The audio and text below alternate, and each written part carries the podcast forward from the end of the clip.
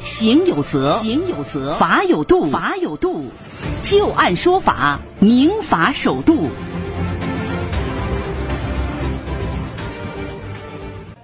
好的，欢迎大家继续关注收听由志金和律师张玉柱为您带来的《就案说法》。接下来我们要和大家说到的这起案子啊，是有关于医疗赔偿的一件事儿。任何赔偿只能赔一次，不能赔两次。说，二零零七年，小王的母亲。到北京一家医院接受产前检查，一切正常，B 超显示右肾看不清。十月，小王出生，出生后双肾检查结果也是正常的。零八年呢，到其他医院检查，发现呢右肾畸形异位，并且呢发育不良，建议呢切除，并且呢还查出其他的这个毛病。二零零九年呢，小王把这个医院呢诉到法院去了，要求呢赔偿医疗费、精神抚慰金等等各项损失。在审理过程当中呢，法院呢委托专门的鉴定机构进行司法鉴定。经过鉴定，结论是什么呢？医疗行为呢与小王肾脏畸形这个之间呢存在着部分因果关系，过错参与程度为多少呢？百分之五十。注意啊，这一看都是北京做的鉴定。北京才做说过错参与程度是多少，在河北不给你做这个东西。北京呢？为什么呀？北京是有明确规定的，就是说这个司法鉴定的时候，它有这个北京呃司法局出了一个规定，这规定就是说你做鉴定的时候必须做参与程度是多少，而不给法官这种自由发挥的这种权利。法院的最终判定医院赔偿呢，小王精神抚慰金十五万块钱。到了二零一一年了，完了之后呢？认为这个钱有点少了，所以说呢，又以医院没有查出右肾畸形，导致畸形孩子出生，侵犯了知情权和选择权，又增加经济和精神赔偿，要求医院呢赔偿二零一一年到二零一五年的医疗费等等各项损失。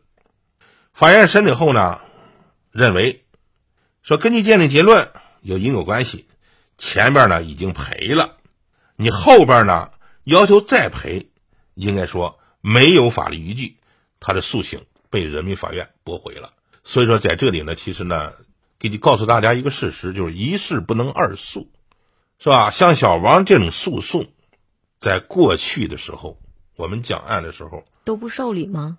受理，有的法院就判决就支持了这种诉请了，是吧？你还记得吧？我们以前讲过一个案子，他当时判了他回来赔了他八九万。过了二十年之后，他又交罪犯，他说：“这将军判的少了。”结果法院最后根据公平原则，最后的最后是支持了啊，最后的又给了一部分钱。所以说，我说这个东西呢，这个对我们司法建设，对我们诚信体系的这种建设，应该说真是啊，百害无一利。虽然你救助了他自己了，但是呢，对这种社会整个体系，你造成了冲击了。这种法官，应该说真的啊，不适合担任法官。应该到社会救济这个救济机构去，这个比较适合这个从事这个慈善事业。之前我们也说到，像有一些工伤吧，我当时打完官司要到了一笔钱，但是过了一段时间，我这个病又严重了，或者说我这个后遗症又出来了，那我能再起诉，再追加一部分的赔偿这个这个，你去再讲了一个什么？就是当时呢，我可能没鉴定结果，我给要了四千块钱。对，就我们讲那个案子是吧？这个案子呢，要是我说，你肯定不行。是吧？那当时我就说了一个问题，啊，你当时要了四千块钱，你当时要了四百万的，最后人家发现我给多了，我能再要回来吗？是不是？很显然不公平。但是没办法，最高人民法院这不是出台规定了吗？是吧？像这种情况，是吧？这个显示公平了，他当时不知情了，是吧？完了之后呢，还可以再要。所以说，这个法律的，既然法律这么规定了，咱们就按这个法律规定，咱就来吧。这个法律呢，它就是各种利益之间的一种平衡，一种结果。你想。张三李四的利益，你都想周全到不可能。现在既然法律倾向于张三了，咱们就按照张三，咱就这么来就行了。所以说以后呢，假如说我开工厂，你要再把手指头再压断了，你你你想再朝我要钱，说咱们协商不协商？是不是？为什么？我协商完了给少了啊，你可以二次再朝我要。我给多了没事了，那不协商，直接到法院去，法院判多少就是多少，我不跟你协商了。